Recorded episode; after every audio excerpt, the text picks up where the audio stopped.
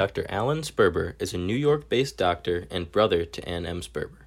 He represents the Sperber family on the Sperber Prize jury and is the only remaining original member.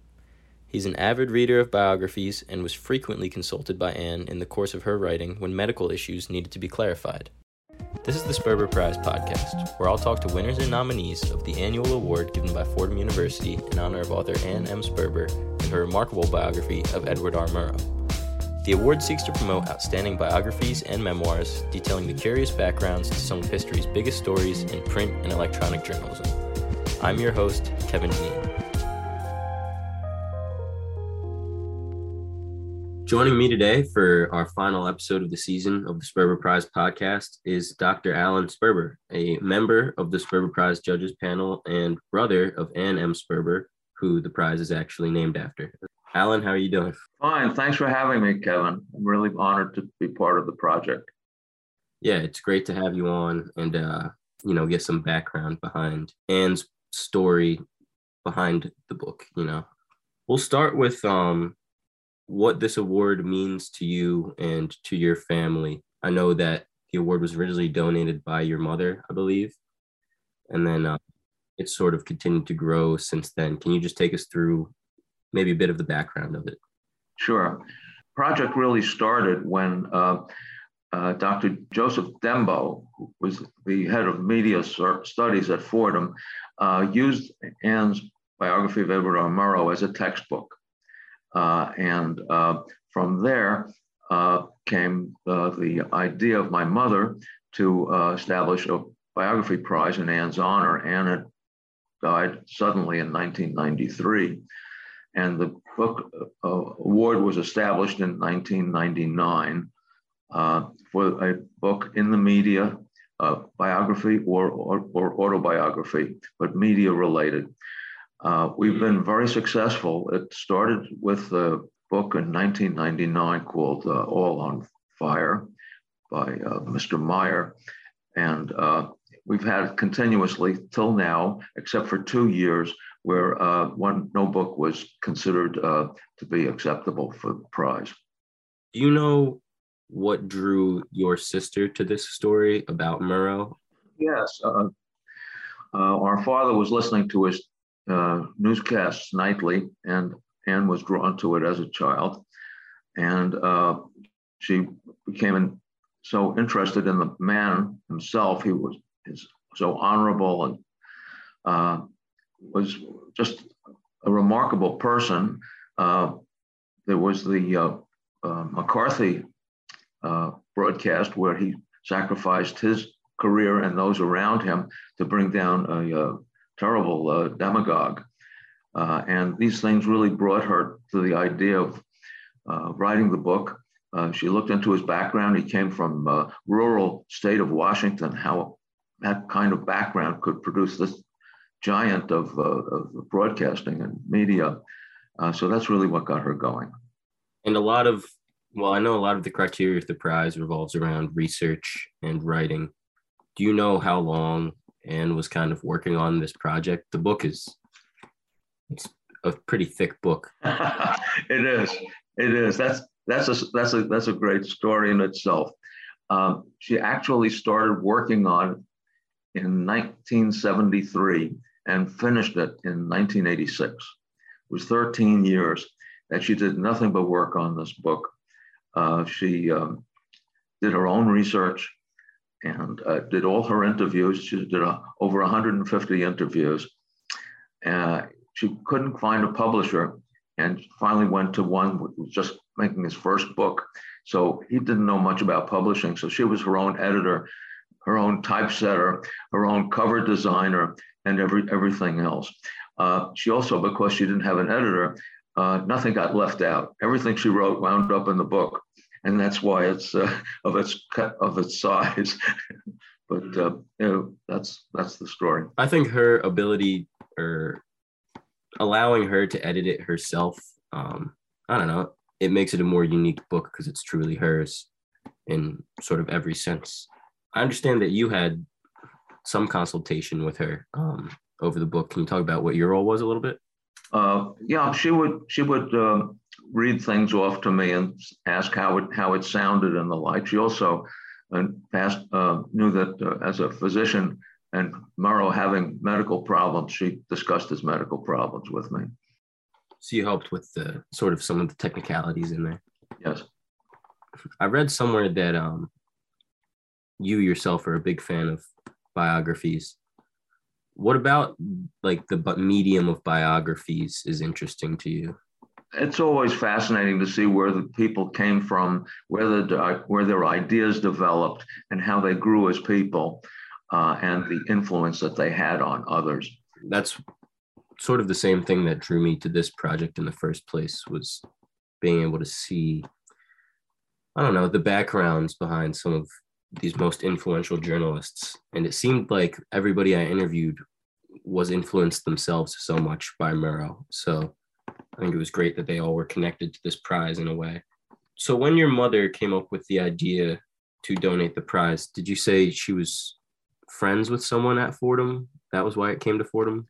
Well, it probably was through Joe Dembo. I mean, she didn't know him uh, personally. Of course, through the years she did, it turned out that his wife came from the same town in Germany as my mother did. So that was kind of a nice connection. That was that was really uh, how how that all started. Uh, it was an interesting uh, jury that started it. Uh, people who had connections with Ann and also people who were just from Fordham. It was kind of a 50 50. Uh, you had Joe Wershba, who was the senior uh, producer at uh, 60 Minutes, but before that had worked early on with uh, and he actually was in the uh, control room uh, and fearful, like everyone else, the night of the McCarthy broadcast.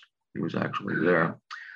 Uh, and then there were uh, Neil Hickey, who had wrote the first review, a rave review in the Columbia Journalism Review, uh, saying, What a man, what a life, what a book.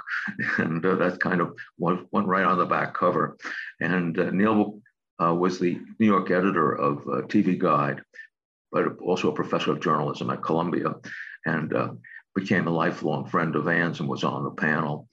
Um, so, and Patricia Bosworth, a noted biographer, also a very dear friend.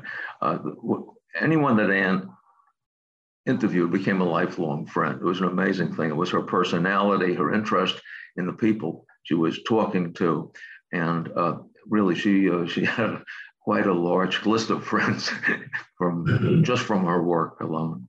It seemed like that was a trait in a lot of the stories we were talking about in this podcast was that these people were just really good at connecting with other human beings. Was that, would you say, like, what are the defining characteristics about Ann that you remember? Oh, she was she was personable. She was uh, talented. Uh, she could go into a party, and if there was a piano there, she would take over. She'd take requests and play play for everyone. And it was just everyone knew that she was a warm, warm person, and uh, people just enjoyed being around her. Makes it uh, easier to interview people. That's for sure. And then you mentioned a bit about the original judges panel. Yeah, yeah. Uh, Joe Dembo, uh, Joe Wershba, Neil Hickey, Patty Bosworth. That was from Ann's side. And then from Fordham, you had faculty. Uh, the, the faculty member who really stood out the most was Father Raymond Schroth, who was kind of a he's kind of a, a, a, legend at Fordham, but he became a close, close personal friend and was an important member of the of the of the committee, and he also was a biographer. Uh, ironically, Ann, in doing her research, was able to uh, hook up with all the associates of Murrow except for Eric Sevareid, who, who somehow didn't want to get involved. The irony is that Father Ray wrote a biography of Eric Sevareid, so it kind of filled in the box.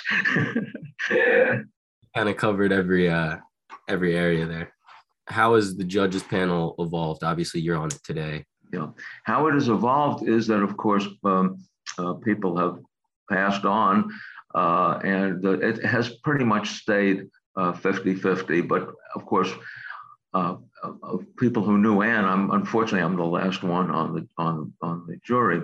But we've had wonderful, wonderful people come in, and I can't thank them enough uh, for their hard work. Just just fabulous, fabulous uh, workers. As a judge yourself, what are you really looking for in a book? Uh, I'm looking basically for um, obviously a connection to media uh, and a person who's made a significant con- contribution uh, through their life work. Uh, and uh, that, that's the that's the major. Just feeling like the contribution is significant. Yes. Yeah, that makes sense. I think considering the significance of the original book and how you want it to maintain. I mean, the original book was nominated for a Pulitzer Prize. Oh, it's a long story and it's not very pretty. Uh, but I'll, I'll tell it anyway. She was a finalist, and uh, there was a tie, there was a tie in the history department between two books.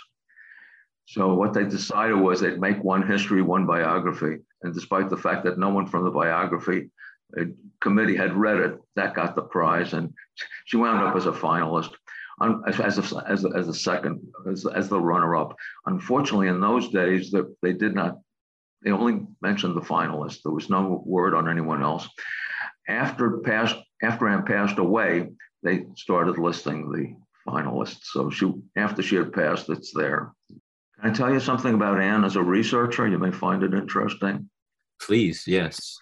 Yeah, uh, as I said, she did her own research, and uh, she would go to the sites of of, of the places that uh, things were happening. Uh, she spent uh, she spent half a year in London doing one chapter of Ann's of her book. Uh, it was the chapter on the Battle of Britain, where Murrow was broadcasting from the roof of the BBC building in the middle of the attacks. He kind of may have had a death wish or something, but anyway, he was up there during the attacks. She spent uh, half a year in London, and she made friends with the, everyone from the BBC on uh, became lifelong friends. Uh, it took her one year to write that one chapter, chapter nine, and you can fly through it. It's an exciting chapter. And if anybody has to pick out one chapter from that book, that huge book to read, it would be chapter nine, The Battle of Britain. Uh, now, she also wrote a biography of uh, Humphrey Bogart. Sadly, she passed away while on the second draft, but she spent a lot of time in uh, Los Angeles and while she was there, she got word that someone in Las Vegas, Nevada, claimed to be an illegitimate son of Humphrey Bogart. So she hopped a plane, went to Los, Las Vegas, and uh, found the man. And before evening, had gotten a retraction from him. And then she went back to Los Angeles. So that was kind of how she did her research. Yeah. So she would very much go and be there, get on the ground. Exactly. She also uh, uh, did research on the death of George Polk. George Polk is a person for whom the Polk Awards at Columbia are, are named. He was a reporter for uh, CBS in Greece during the Greek Civil War between the, the government and the uh, communist insurgents, and he was killed. And uh, the word was that the communists did it. No one ever solved it. As part of being in Europe, she went over to Greece and uh, she was able to determine that it was the government that killed him, not the, not the communists. She never mentioned this in her book, but she helped a lot of other female biographers, and one of them was Kati Marton, who was writing a biography of George Polk. And uh, she gave the information to Kati, and Cotty used it in her book. How did she find that information that the government? Oh, I never, I never found out, but she, she, she, she, she, she investigated it thoroughly. So it seems like she was doing a lot of investigations and reporting like journalists. Obviously, she valued being on the ground and finding these firsthand details. Was that the most important thing to her when she was going into this book writing process? For her, the most important thing was meeting these people and establishing friends. And uh, it's, it's, just remarkable uh, between the Bogart book and, uh, and the, and the, uh, the Murrow book he, she made so many friends. I mean, it's just remarkable. That really was important to her. Of course, the important thing was to make a book, finish it, and make some money from it. Is there anything else that we have to talk about in terms of the award process? Do you feel? Uh, the award process has evolved through the years. It's not always the same, but basically, we try to find as many books that are that are pertinent that could possibly be um, uh, awarded the prize.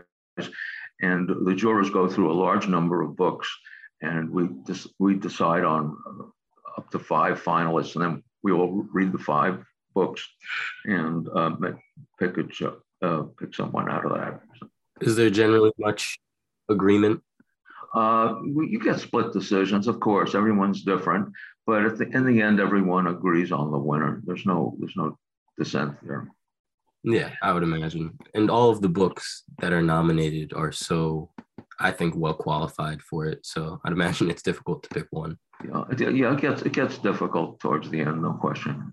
Of the ones that I read, I mean, I all thought they were really superb books. So, just with regards to your family, um, what has this award sort of meant to your family through the years, still having it around?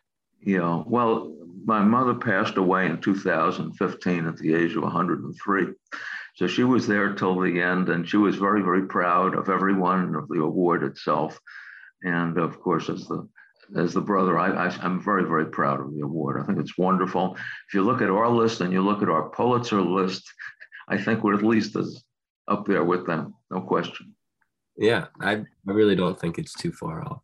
You know, uh, Father McShane uh, would always come and give a speech, and he said, Well, they got their Pulitzer up there at Columbia, and we got our Sperber. McShane, that's great. And this was, I mean, this was his last year at Fordham, but yeah, I know he's been a great benefactor to the award over the years. No question. Wonderful. Real friend. All right. Is there anything else that you want to add? Uh, not not really. No. I, I hope that it could bring a little bit of a insight into Ann. It's hard to do. I mean, it's a you know, it's not easy to to discuss everything you know that she brought to the world, but uh, she was she was quite a quite a gal. It's difficult to encapsulate somebody's life into a short interview, but we were just hoping through this episode to provide some color into the background of the prize and what Ann stood for and whatnot. Okay, uh, Dr. Alan Sperber, thank you so much for coming on the Sperber Prize podcast and being such a benefactor to Fordham throughout the years. Um, I'm sure the prize the prize is going to continue for years into the future. So thanks for coming on. Thank you so much, Kevin. It's been an honor to be on here with you. Thank you. Thank you so much for tuning in to season one of the Sperber Prize podcast. More information on the Sperber Prize can always be found on our website on sperberprize.com. The Sperber Prize has a rich legacy at Fordham University and will continue for many more years into the future. Thanks for listening.